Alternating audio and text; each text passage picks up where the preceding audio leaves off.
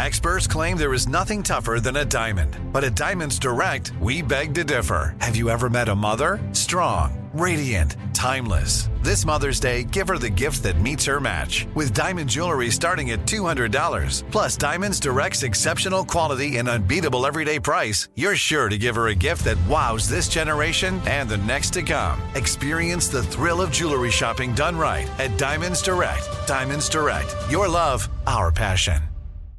This is your moment, your time to shine, your comeback.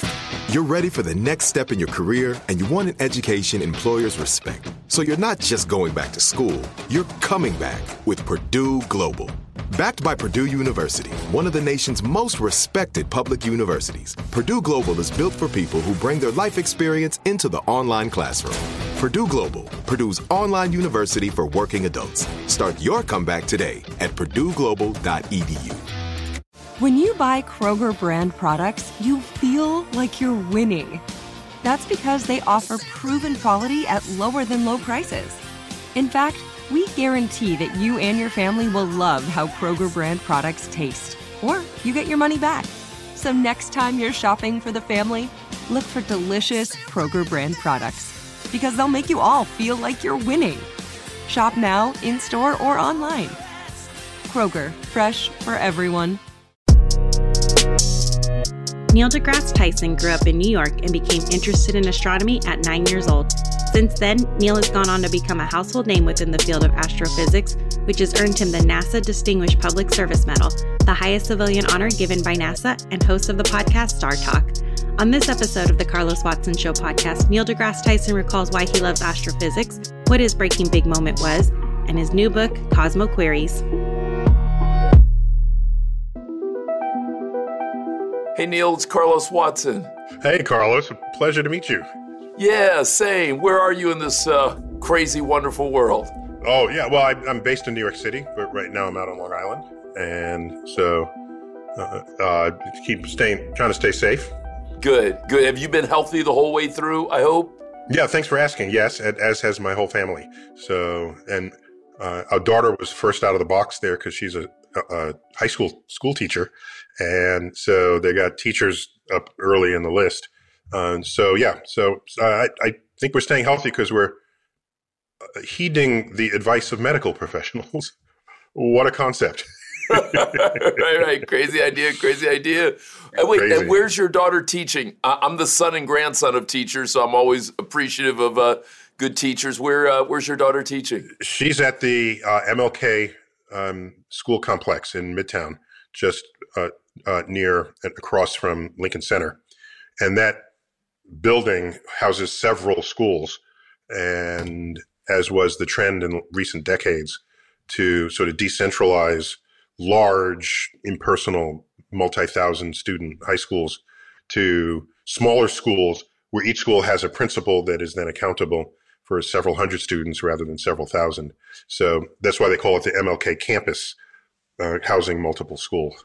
Interesting. And have you been on the campus there with her? What's the feel? Is it a good feel? No, I haven't. But she's given us good information about it. That school was not built for a pandemic, right? Of course, right. None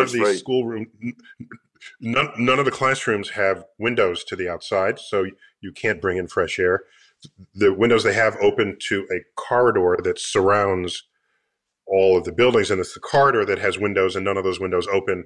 And so a lot of measurement had to happen with the air quality and the airflow before anyone could feel safe. And right now she's teaching primarily remotely. Oh, wow. Okay. And where did you grow up, Neil? Did I see that you grew up in New York City? Are you a New York City kid? Yeah, New York City, born and raised. All my formative years were in the Bronx. So totally homegrown. And then did you wander away from the city at some point on your way to becoming who you were, or did you kind of stay in the city the whole way through?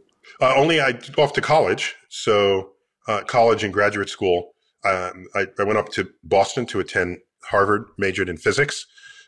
Then I began graduate school at the University of Texas at Austin, but then changed to Columbia. So I was back in Manhattan, back in New York City for the completion of the PhD. And then I left again to go to Princeton, did a postdoc there, but then returned back to the city when the American Museum of Natural History decided it wanted to do something with the then aging Hayden Planetarium. And so I agreed to come in and help that out. And ultimately, I was appointed to an endowed chair as director of the facility. And by the way, that was my first night sky, was the night sky of the Hayden Planetarium. Because as a city kid, no one in the city has any kind of relationship with stars or the sun, moon, and planets. Because you look up and there's a building. You look up a little higher, there's like light pollution. And when I grew up, there was air pollution. And so it was all forces operating against anyone's attempt to look up. And so the planetarium became my portal and my conduit to the cosmos at a very early age. So if you sort of package the whole story, it's like hometown kid comes back, to lead the institution that so influenced him. And I try to tell that to people, and they just don't care. I think it works better in a small town than in a big town. But I love the story, though, because I was surprised. I don't know why. I didn't expect you to be a New York City kid. And I don't know why I didn't put New York City together with science and the stars and the cosmos in the way that you've done. Was your dad a scientist as well? Were you kind of a second generation scientist, or did you find your own path to the stars? Yeah, it was my own path. My parents were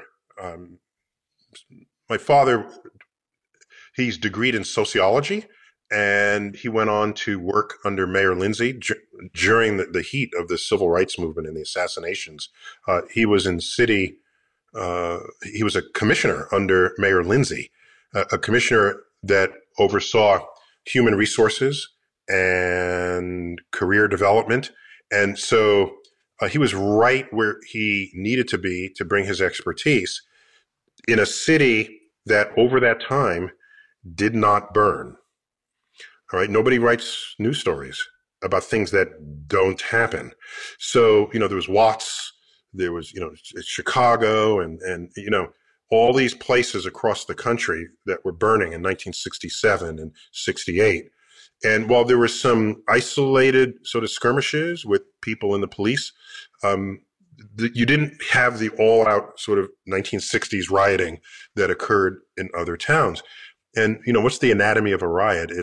It's the last act of desperation for a person or a people who are left with no other options, because no one wants to riot. But then you realize no one's listening. No one's doing anything about it. We've tried. We've gone through normal channels. Nothing is happening.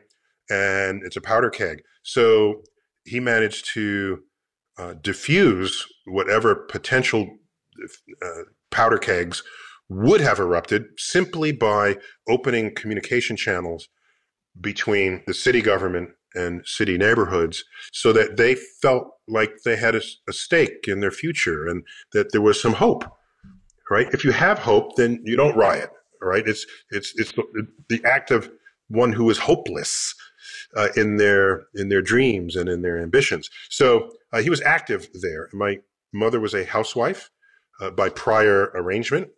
And she raised me and my brother and sister until we were mostly empty nest. And then she went back to school by prior arrangement in their marriage. And she went on and got a degree in gerontology. And that was a new sort of field at the time. So the people who study aging and the needs and wants of the elderly. So my parents were both focused on supporting those in need. And here's their son, the astrophysicist. So that was a little weird, right? Really? But what I credit my parents for doing or for not doing is, often you'll have parents. I don't know how often this is, but often enough that we all know people for whom this is true.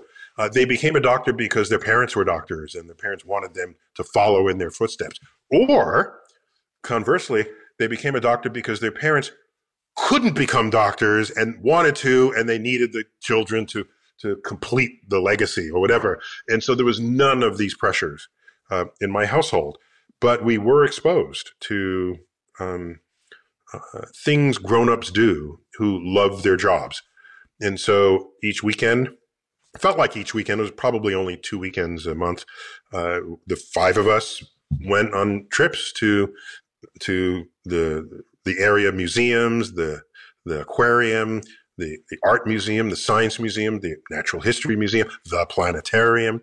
But we also went to sporting events, you know, baseball, football, even hockey, and also the opera, Broadway, musicals. So we got to broaden the options that you might imagine you might become when you grow up by seeing adults as experts in these multiple fields. So my brother, in fact, ended up as an artist, and he teaches up in Saratoga. And he also paints.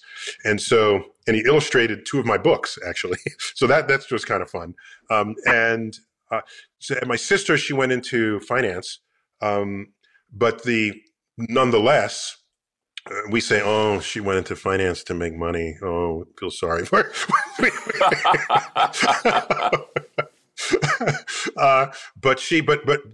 Regardless, there were no household pressures in the way that may lead people to choose careers where their heart isn't necessarily in it. And so I can say without hesitation that my heart has been in the universe ever since I was 9 years old.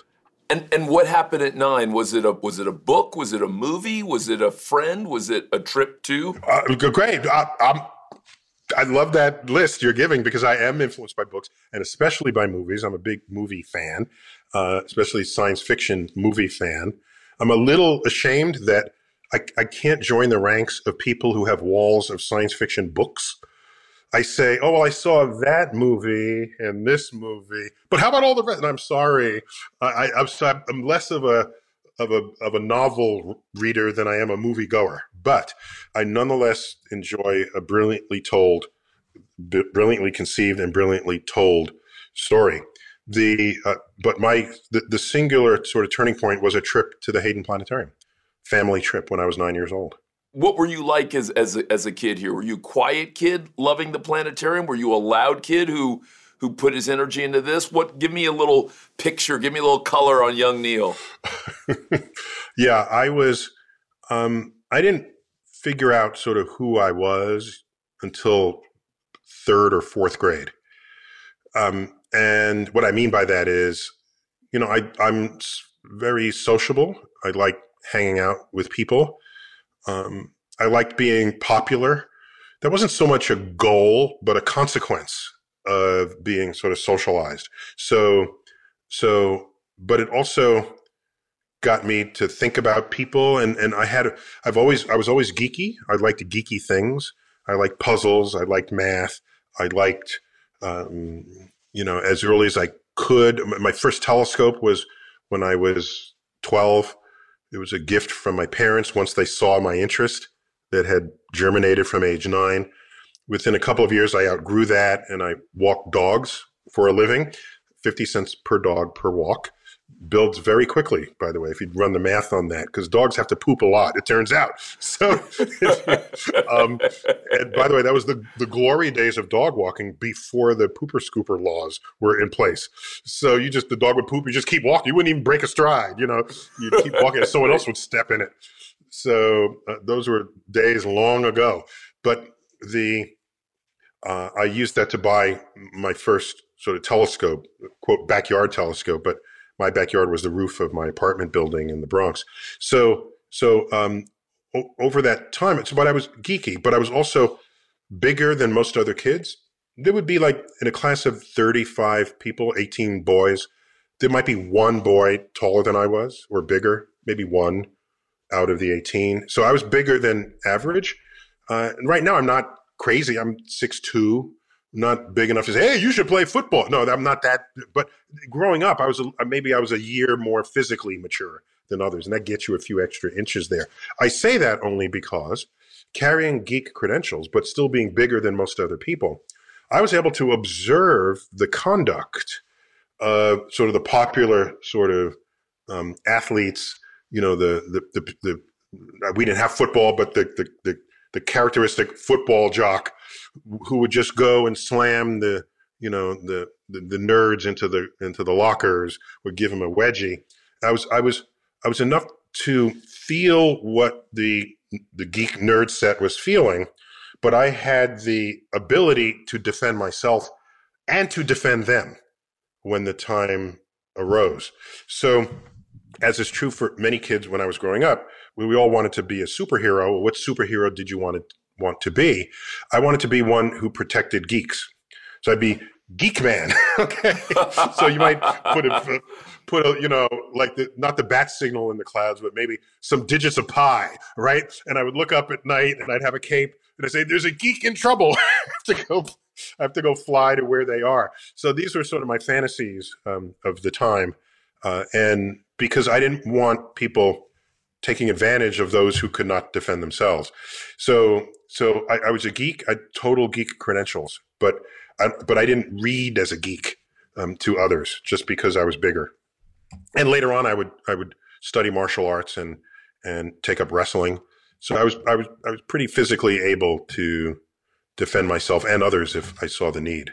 What were your years at Harvard like? Did you enjoy it? Were you a fish out of water?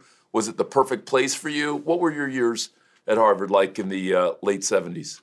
Yeah, that's a great question. So let me back that up just a little bit. In the early 70s, there was the 72 maybe. It probably started earlier, but my awareness kicked in the early 70s, where there was extensive social and cultural unrest because of busing, school busing, in multiple places, in multiple cities, and it especially hit Boston. There is a Pulitzer Prize winning photo of a man, a father of a child, brandishing an American flag. Some of this happened at the recent riots at the Capitol. Brandishing an American flag usually is some pointy thing at the top, and he's like waving it, attacking black children and their parents coming off of a bus as part of the school integration plan. And it was like, oh my gosh, you know, it's not a bottle, it's not a stick or a baseball bat, it's an American flag that they're, and it's like, okay, this happened in Boston. So Boston was an entirely unwelcoming city for anyone, particularly certain neighborhoods, for anyone of any kind of skin color darker than loose leaf paper. And I felt it walking the streets. I mean, there was not a week would go by. No, I'd say 3 days would go by before someone just in the street would just call out the N-word or toss something at me. And so, but by the way, none of these examples, those and others I could give, compare to the stories my parents told me growing up in the 1930s, 40s, and 50s, coming out of Jim Crow. Not that they were in the South, but my father ran track. And if you're on a track team and you travel, you go south of New Jersey and you're in the South, okay? And there's a different entrance for you and a different restaurant menu and different lodgings. So their stories told to me, not in a bitter way, but just in a the country needs help sort of way. It calibrated me. That's the word. It calibrated me for how to see and receive what I saw. Because if I internalized it, I'd just be dead, right? You can't absorb this because it's too much, and it's the sum of the hate and the resentment is too large to bear. So you develop defenses where you deflects off of you, or you duck, or you go around it. I'm speaking metaphorically, of course.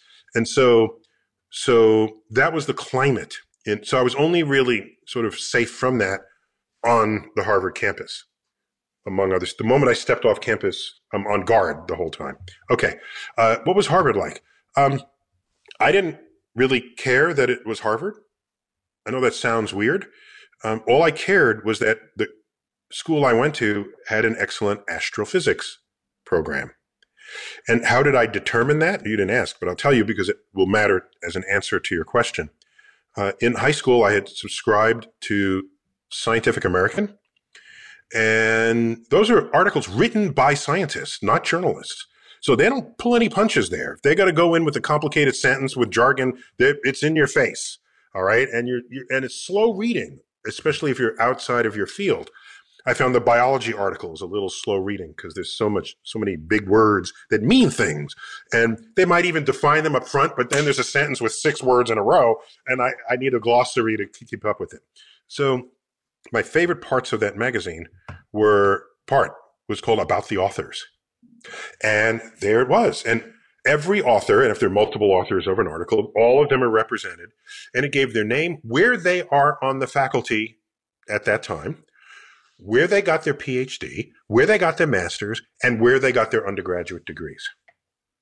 This is a perfect data set where I said to myself, if I want to be an important enough scientist to be able to write for Scientific American, then maybe let me see what kind of tracking the scientists had who wrote physics and astronomy articles.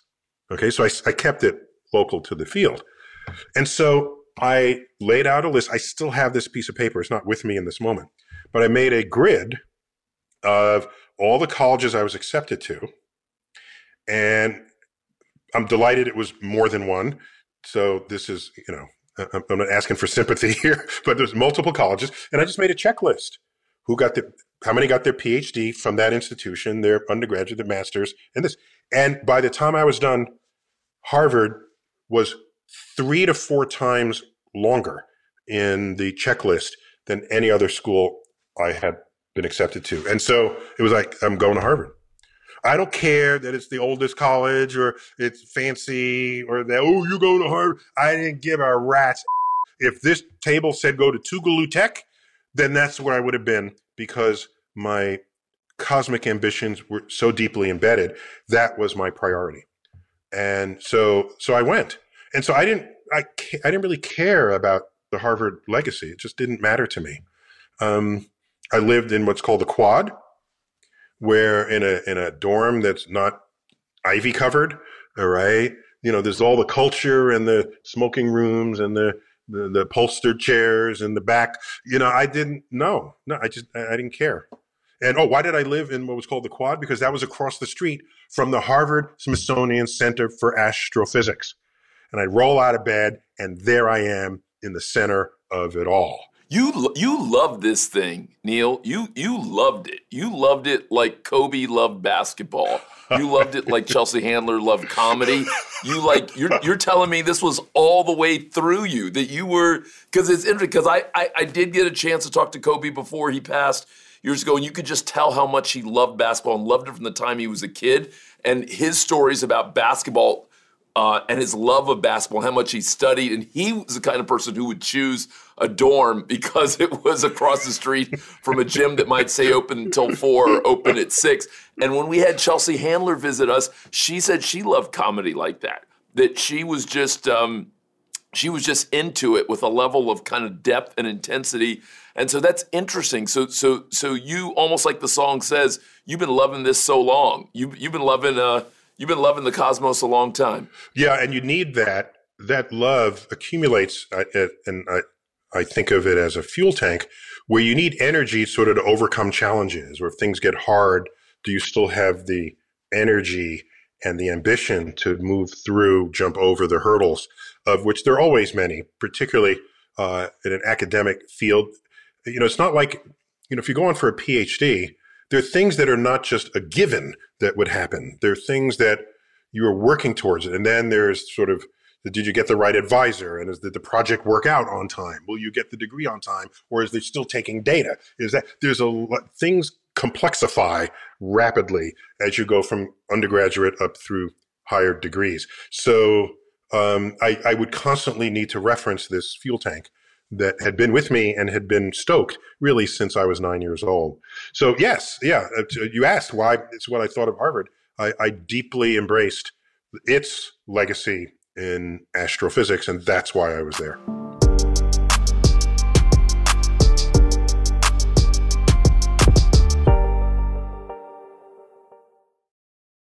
This is it, your moment. This is your time to make your comeback with Purdue Global.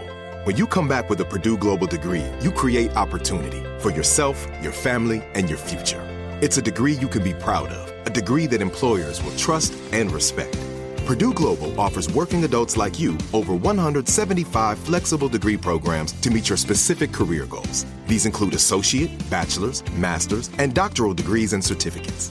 Purdue Global degree programs range from nursing to business to communication and more. Whatever your interest, we have the degree that will move you forward. You have the knowledge. You have the experience. Now it's time to get credit for the work you've done and earn the recognition you deserve with Purdue Global, Purdue's online university for working adults. You know you're worth it. We do too. So don't wait another second to get the degree that will take your career to the next level. Start your comeback today at purdueglobal.edu.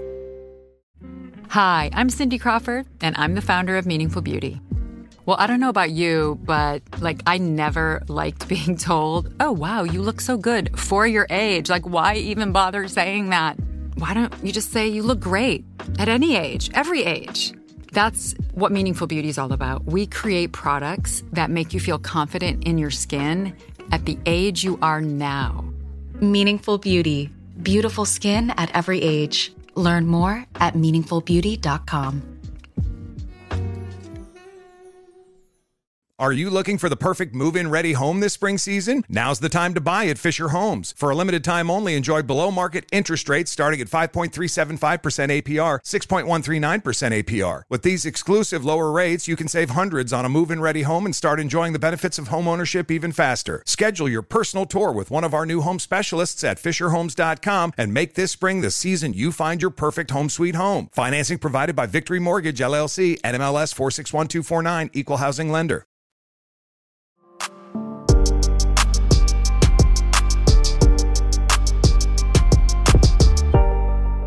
Why do you love astrophysics so much? What is it about astrophysics that got that boy at 9 in the Bronx and still had him captivated at 20 in Cambridge, and clearly today still has him, immersed and seemingly in love? What is it about astrophysics that captures you? I have a weak answer and I have a strong answer for you.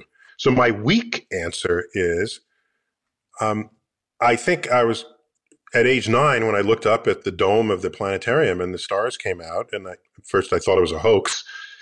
There aren't that many stars in the night sky. I know there's 14 of them. I counted from the roof of my building in the Bronx. So don't lie to me like this. And then you realize, oh my gosh, this is what the actual night sky looks like. So that first encounter with the cosmos, with the planetarium serving as a conduit, So my weak answer for you is that I think the universe called me and I had no say in the matter. Okay? That's I say it's a weak answer because that has there's no rational content to that, response. Okay? I don't really believe that, but it's fun to feel that that's true. All right? It absolves me of having to answer your question, right? It was like, what did it? So, but I, really, it was looking up into that projected night sky, seeing the immensity of it and realizing, oh my gosh, there's still so much to learn, so much to discover. I want to be on that frontier. I want to be pushing that frontier with my own, on my own efforts and my own creativity so that I can contribute to our understanding of our place in the universe. So it was the immense mystery of it all that attracted me. Now, frankly, immense mysteries don't attract everyone. Some people are frightened by them and they have to have an answer. In fact, this feeds a lot of religions, right? It's like, oh my gosh, I'm so small, that's so big. What does it all mean? Oh, God gives meaning to it, okay? Well, where did it all start? Well, God in Genesis. So there are many sort of religious philosophies that tidy up those endpoints for you. And when I die, what happened? Well, there's heaven, okay? So now, but I'm instead, as is true for most, if not all scientists, you are attracted to the ignorance of it all. Ignorance sounds blatant. You're attracted to the unknown and rather than fear it. And this gets me to a quick point that you didn't ask, but how often have you read a news article? You have journalism in your training, right? So how often do you read a news article that says, this new result will have to send scientists back to the drawing board. All right, that's like opening sentence, and that gets the reader in. Well, what image are they trying to paint? That we're all just sitting back with our feet up on the desk, basking in our mastery of the universe? No, if you're doing that, you're not an active scientist. If you're an active scientist, you don't leave the drawing board, okay? You are always at the drawing board. Don't tell me, oh, we'll have to go back to it. No, no. Ask any scientist, what do you love most? And they say, it's that I don't understand this and I'm working on it. So you must learn to love the questions themselves. Which scientists do you admire the most, either alive or dead? Generally when we use the word admire, it references a person's total character and personality. Or I admire them like you want to be them. Long ago, I stopped doing that, and I parsed people into components. And so I didn't have a role model, which is what so often people seek. I had pieces of people that I sort of stapled together, so that my role model was a la carte. There was a scientist who had such command of cosmology and just the universe in general. And I said, when I'm a scientist, I want that level of command. And there was an educator who had such a way with words and maybe want to just keep listening. And their storytelling was magnificent. I said, if I'm an educator, I want that. And there was an athlete who kept hitting home runs. And as a kid, you always want to be a baseball player. I said, if I were ever a baseball player, I want to hit home runs like that athlete. I didn't say I want to be that athlete, because I get busted for cocaine. That wouldn't even matter. I want to just be that, to have the talent that they expressed. And so you put that together. So for me, the in answer to your question, my favorite scientist is Isaac Newton, for what he achieved very quickly in his lifetime, what he wrote, how he thought. And if you read his writings, this man was connected to the cosmos. His very questions. He would say things like, I wonder if the stars in the night sky are just like our sun, but just they're so far away, they look like points of light. He's just wondering this, okay? And yes, it's true, all right? So he reminds you that just because you can ask a question, putting nouns and verbs in the right sequence, doesn't mean you asked a good question. Or I should say that differently. Just because you composed a question doesn't mean that question has material relevance to what's actually happening in the universe. And I joke with people, here's a question. At what temperature does the number 7 melt? Or what is the square root of a pork chop? Okay, you can ask those questions. They are legitimate English language constructs. But if you're going to devote your life to trying to answer them, you will not be Isaac Newton. So it's not good enough to be good at answering questions. You want to also be good at posing them as well. And on the frontier, you don't even know necessarily in advance if you've asked a good question. You say, what kind of cheese is the moon made out of? Is that your question? Okay, so now you develop all these experiments. It's going to check for Roquefort, and for Emmentaler, and for Gruyere, and for, you're going to test for these different cheeses, and none of them will come through because the moon is not made of cheese to begin with. And so those are absurd examples, but on the frontier, you actually don't know. So Isaac Newton is my man. By the time he was 26, he discovered the laws of optics and gravity and invented calculus. By the time he was 26, for goodness sake. Now, of course, back then they didn't have HBO at night to distract you from, or Netflix. So he probably had way more time on his hands to think. And to think constantly. I love that. I didn't realize he'd done all that. By 26. Neil, when did you break big? On this show, we're always talking about dreaming fearlessly and what people have learned and what their path has been. How did you break through? Because when I think about scientists who are household names in America today, there are really very few scientists who are household names. How did you break big as the person who was at the center of that story? Yeah. So most of what you see of me in the world today was never my goal. I didn't start out saying I want to be a famous scientist. I want to be a good scientist. I want to make discoveries like any scientist who's coming up in the ranks. I want to be able to publish research papers.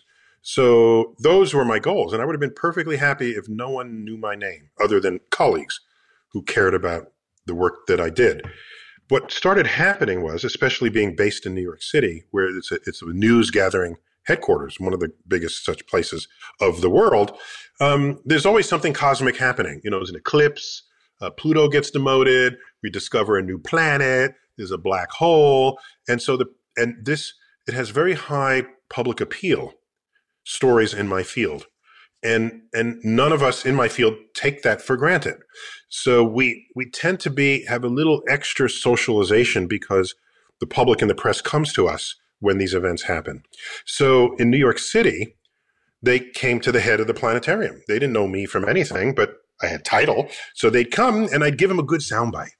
Okay. And they say, the producer would say, let's get more of that guy who's heading the planetarium. And they'd come back and they'd send the action cam and they would do this. And I say, oh my gosh.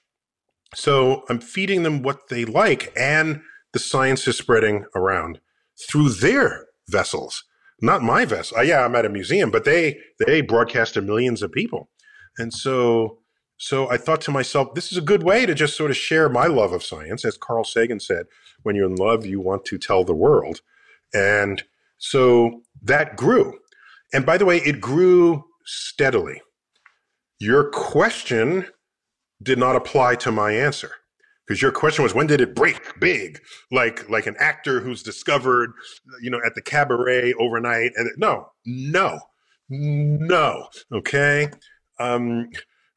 When I was in graduate school and I gave the help sessions to classes before the next exam, they were very heavily attended. Like more people attended my help sessions than the main lecture given by the professor. And so this got written up in the campus newspaper. People go to Tyson sessions because they're fun and interesting and you learn. So I did that for several years. And many people have local jobs to get them through college. No matter what bar I ever went to, there was someone at the bar who was one of my ex-students. I got free drinks all the time. It was an interesting, because at the time the town was not very large. So yes, I was written about back then, but was that a break? No, it was just a local thing, but this was a steady ascent. And then when you do that same thing in New York City, that's a bigger audience. And then it transcends from the evening news to, talk shows or to documentaries. And I get interviewed for those. And so it's a slow build. And then there's social media, kicks in. All right. And that's when we enter the 21st century and you have social media. And so I go onto social media and you can look at my following in social media from the beginning until now. And it's just a steady growth. There's no, even when I hosted Cosmos in 2014, the first time since Carl Sagan in 1980, there's a little bump up in the following, but then it just continues as sort of the same slope as before, maybe a little higher slope. So no, there was no overnight. And a quick example is I was once interviewed for the NewsHour. Okay, this is the McNeil-Lair NewsHour. I think after McNeil had died. So Jim Lair NewsHour, and I'm talking about something in the universe, and I got email. This I had been on in the other evening newses and on documentaries, and I already had a following, and so I get email from people who said, Dr. Tyson, we thoroughly enjoyed your interview. And they're using bigger words that are normal, and this is like the PBS crowd. Like, it was clear they were more educated than anybody else watching television. All right, that's because the sentences use that's an SAT word right there. Okay. So they said, somebody literally said this. They said, you were quite amazing on that interview. You should be on TV more often. And it was like, So I'm thinking, you must never look at any other channel on television because I am on TV all the time. You're just only watching PBS. Right. That's your problem. Okay. So they thought they were doing me a favor by saying I should be interviewed more often. So that was a, but I make fun of that, but it's a reminder of how stovepiped people are, continuing to this day. If you only show up on liberal media, no one in conservative media even knows you exist. And vice versa. So this is, of course, fed the tribalism that was so rampant in recent years in this country. So anyhow, no, that's my long answer to your very simple question. When did I break big? No, it was a slowly rolling ball up the hill. And I think it's still rolling, but yeah. Interesting, because I've had folks But that also means that I could – I'm sorry. That also means that I was able to respond smoothly to the growth of fame. Okay, so I can quantify it. There was a time it was one person a week would recognize me in the street, a stranger. Then it was 5 a week. Then it was 2 a day, you know, and so that's a steady growth. And so I was able to see how to respond, so there was none of this, overnight things. And I wouldn't have had it any other way because I don't know how I would have reacted otherwise. That's so interesting to hear you say that, because I have had people on like Mike Greenberg, the ESPN anchor, who said that for him, it was when he was hosting his radio show and David Letterman became a fan and he started going on Letterman. And he said for him, for Fareed Zakaria, literally said after 9/11, there was a week there where he said his life changed and that in a short window, there were lots of news outlets that wanted someone who was here in the States, was Muslim American, and who could speak to the variety of issues that were going on. And he said it kind of took off. But that's interesting to hear you talk about a more gradual ascent and the opportunities that afforded you. Interesting.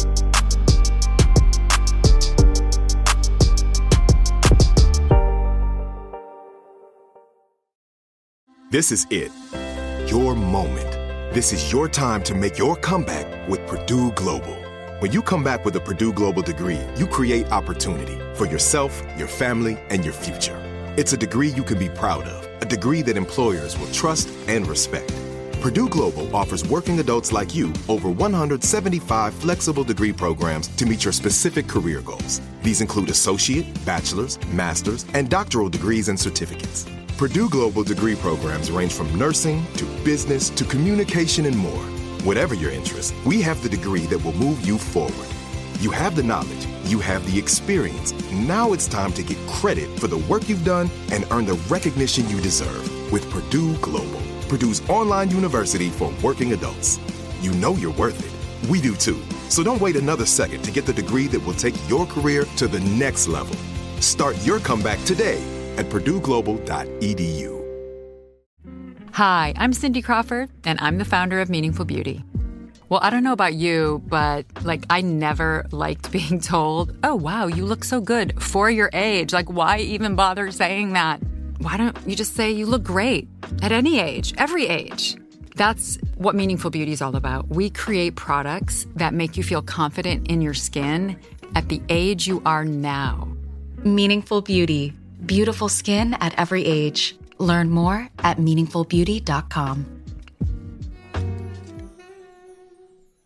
Are you looking for the perfect move-in ready home this spring season? Now's the time to buy at Fisher Homes. For a limited time only, enjoy below market interest rates starting at 5.375% APR, 6.139% APR. With these exclusive lower rates, you can save hundreds on a move-in ready home and start enjoying the benefits of homeownership even faster. Schedule your personal tour with one of our new home specialists at fisherhomes.com and make this spring the season you find your perfect home sweet home. Financing provided by Victory Mortgage, LLC, NMLS 461249, Equal Housing Lender.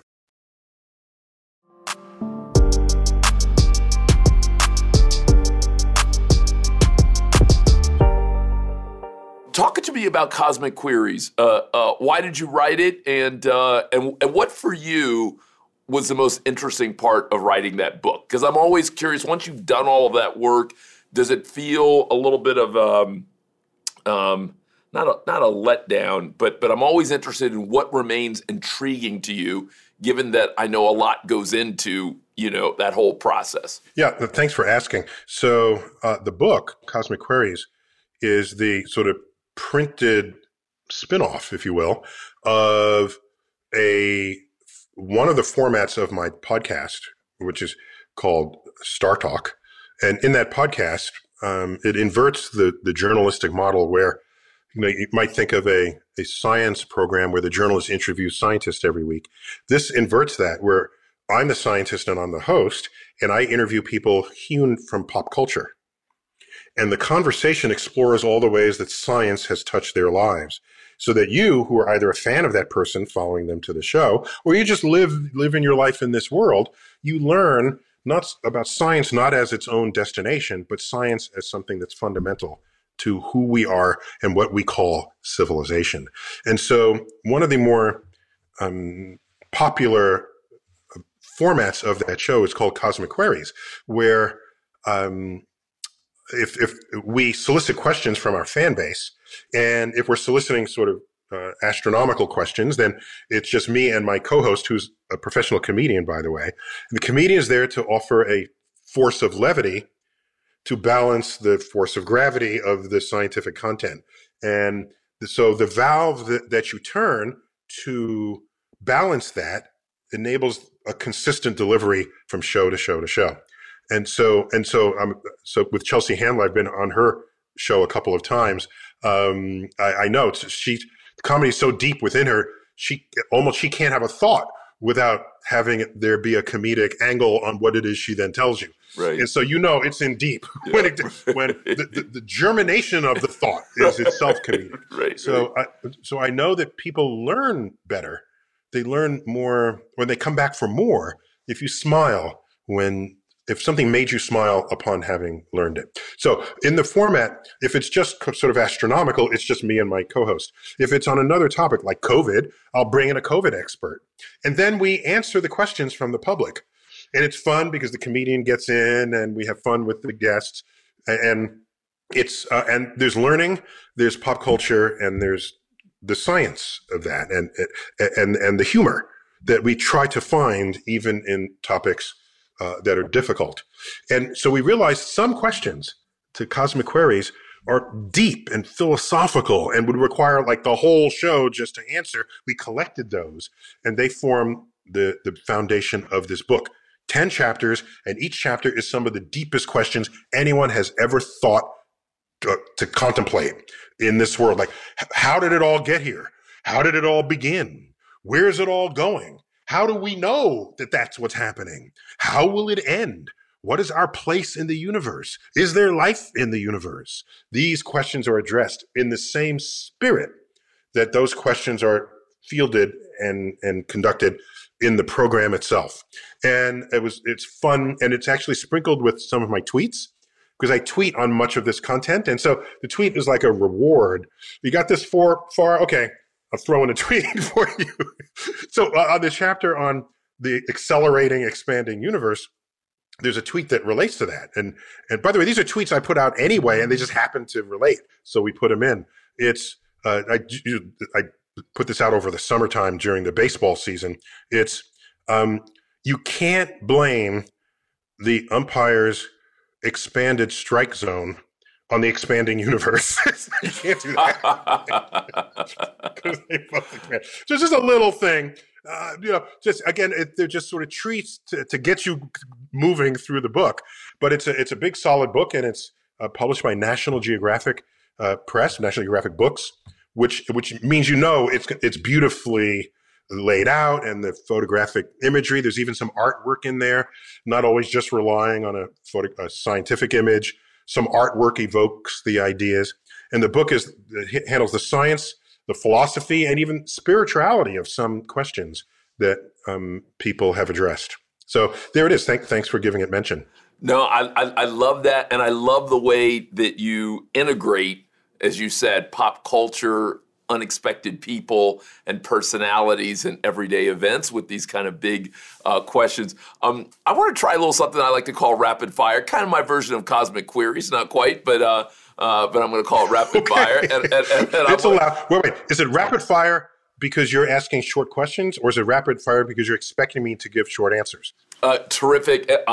Short answers. But what I love about you is that you always have your Isaac Newton on, which is you're always querying the query. I love that. I can tell that you're someone who's always asking up front, are we asking the right question, which is important. And I appreciate. Let's do some, I can soundbite my answers. Right. Let's bring it on. All right. Because you referenced HBO before, I have to ask you, what's your favorite TV show? Ever. Favorite show? Yeah, ever. The Twilight Zone, by far.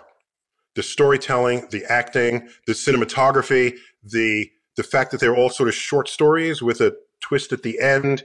I thought it's the best television ever made, not only at the time, but even ever since. Wait, you're going back to your boy Rod Serling, or you're doing the more recent version? Oh, all the way. Late 50s, early 60s, Rod Serling, or whatever, 6 seasons of it, yes. You know what? That is quite a provocative and thoughtful response, because normally when we talk about the best TV show of all time, in truth, I'm really thinking about 1980, 1990 onward. And in my mind, that's not even a competition. It's The Wire. But I think you make a legitimate argument on behalf of Twilight Zone. I have not heard that. That's a good one. That's a good new entry. That's a good new entry.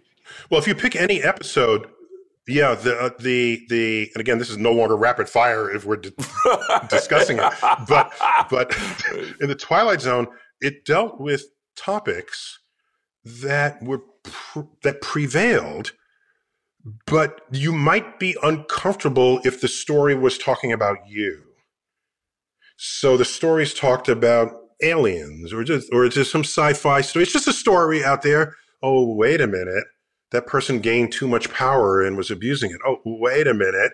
That person thought the robot should take over and that didn't end well. Oh, wait a minute. That person's idea of what is beautiful is not universal. And all of a sudden, mirrors get held up and you realize that you start understanding yourself and your place in our civilization all that more deeply, for having been exposed to the storytelling of the original Twilight Zone. So, yeah, I still feel that way, and I've always felt that way. Favorite place you've ever been? A geographic place or a place that humans have created? Loving that, and I'm taking both. Both, okay. Favorite place I've ever been is the summit of Cerro Tololo Observatory.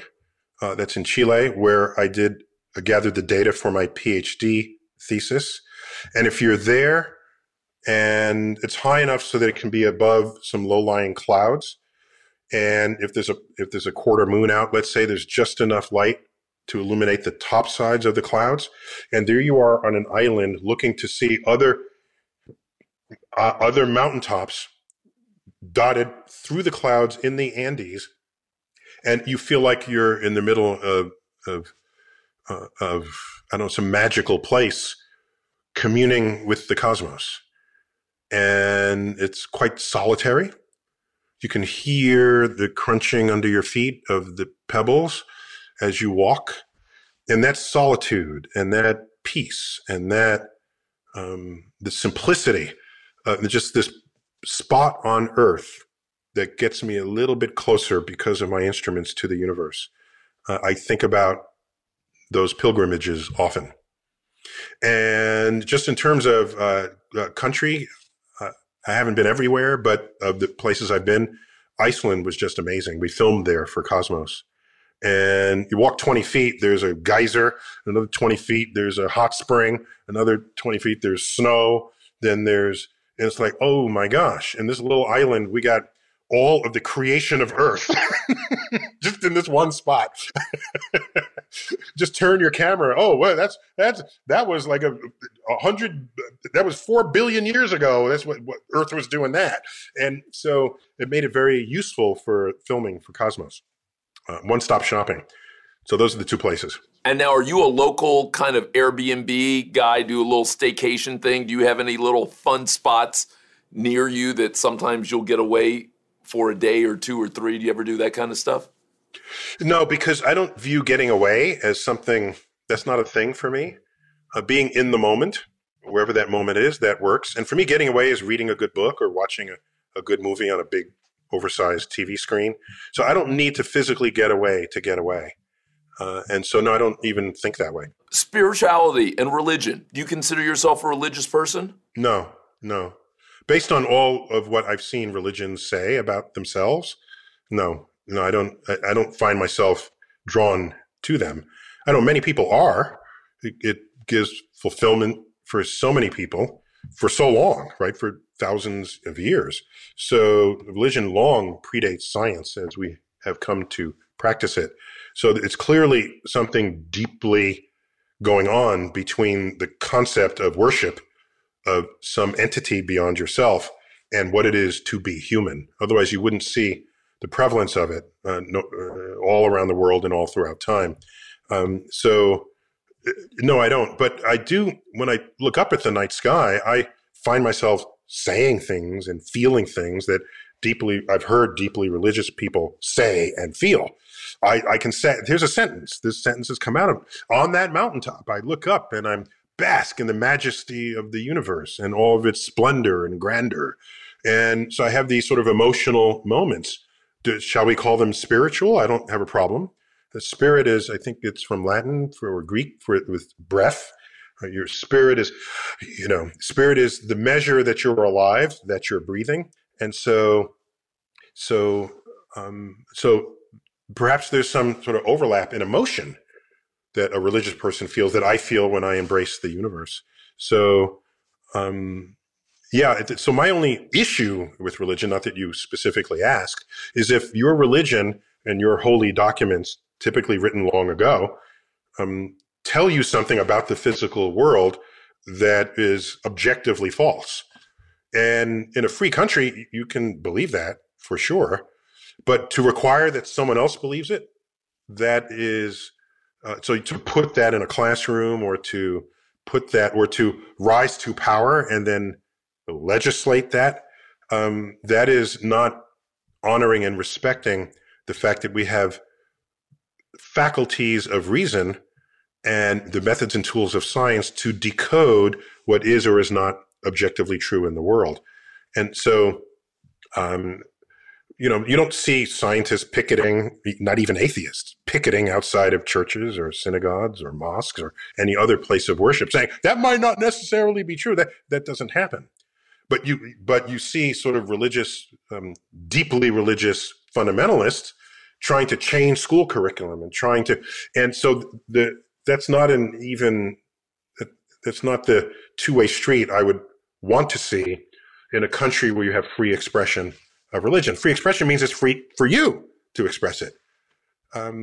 But to try to require that someone else thinks or feels that way, that's a different kind of country if you think it through. If you're going to force your religion on someone else, that's not the United States of America. All right, I gotta finally end with asking you about interesting scientific discoveries that average people probably are missing out on. What are two or three things when you talk about spreading scientific knowledge that you hope that those of us who are everyday people that we may have missed, but interesting things that have happened over the last few years that you think we should know about and could ultimately impact our lives, our understanding, our love, et cetera? That's a great question. I'm happy to report that very little science goes by today without an inquisitive journalist jumping in the pen and writing about it. So I didn't have to twist anybody's arm to make headline news out of the fact that NASA just landed on Mars or that the United Arab Emirates and China also landed on Mars in the last few weeks. So I'm there really to tie a bow for you on this knowledge that has tremendous access points to the public, primarily through an open internet. So I don't think you're missing anything. What I would say is there's not so much discoveries, but consider how much of your life depends on space right now. You're probably not thinking about that. From hailing an Uber or Lyft How do you get that? Oh, well, you just sent a signal to a satellite that gave your coordinates relative to a nearby car. Some clever people wrote software to find the nearest car to you. That information that gets transmitted, and you just walk into a car with the bill already paid. Oh my gosh, that's life today. Well, that's space today. All right, that's one economic extreme. Another one is, oh, let me swipe right. Okay. And who is that person? That's someone who a GPS satellite has established is within 3 blocks of you. Oh, is there a bar nearby? Okay, let's find that. So much of people's lives today are enabled and empowered by space. So that when I hear someone say, why are we up in space when we have problems here on Earth? We got to solve the Earth problems first. And I've said this many times, and maybe it's not enough. Let's go back 30,000 years and we're all in the cave. Okay? And someone peeks out the front door of the cave and sees a mountain, a valley, a hill, a stream. And it tells the people, I want to go out there and explore this. And no, we have cave problems. We have to solve the cave problems first before you exit the front door. Okay? So you saying, we got Earth problems, let's solve the Earth problems before we step off of this speck we call Earth into the vastness of the universe. And if that's what you're saying, you sound like that person in the cave to me. To believe that all of our answers can be found on this third rock from the sun, when the vast greater universe lay undiscovered before us, is naive at best, and it's dangerous at worst. So that's insight that I'm delighted to offer you, that is not simply what latest discovery did I miss. That is something you might not have reflected upon, that perhaps you should. Neil deGrasse Tyson, I so appreciate you. I love this conversation, and I hope you'll come back again. Hope this won't be the only visit. Well, thanks for this invitation, and it's great to get to meet you and know you, and you can put me on your Rolodex. That's fine.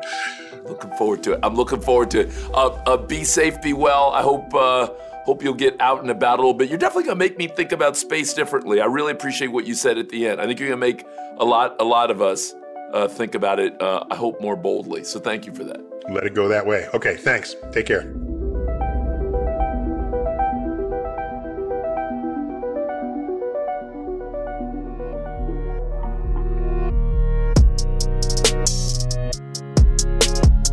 Thank you for listening to this episode of the Carlos Watson Show podcast. If you enjoyed this episode, please leave us a review wherever you listen to your podcast.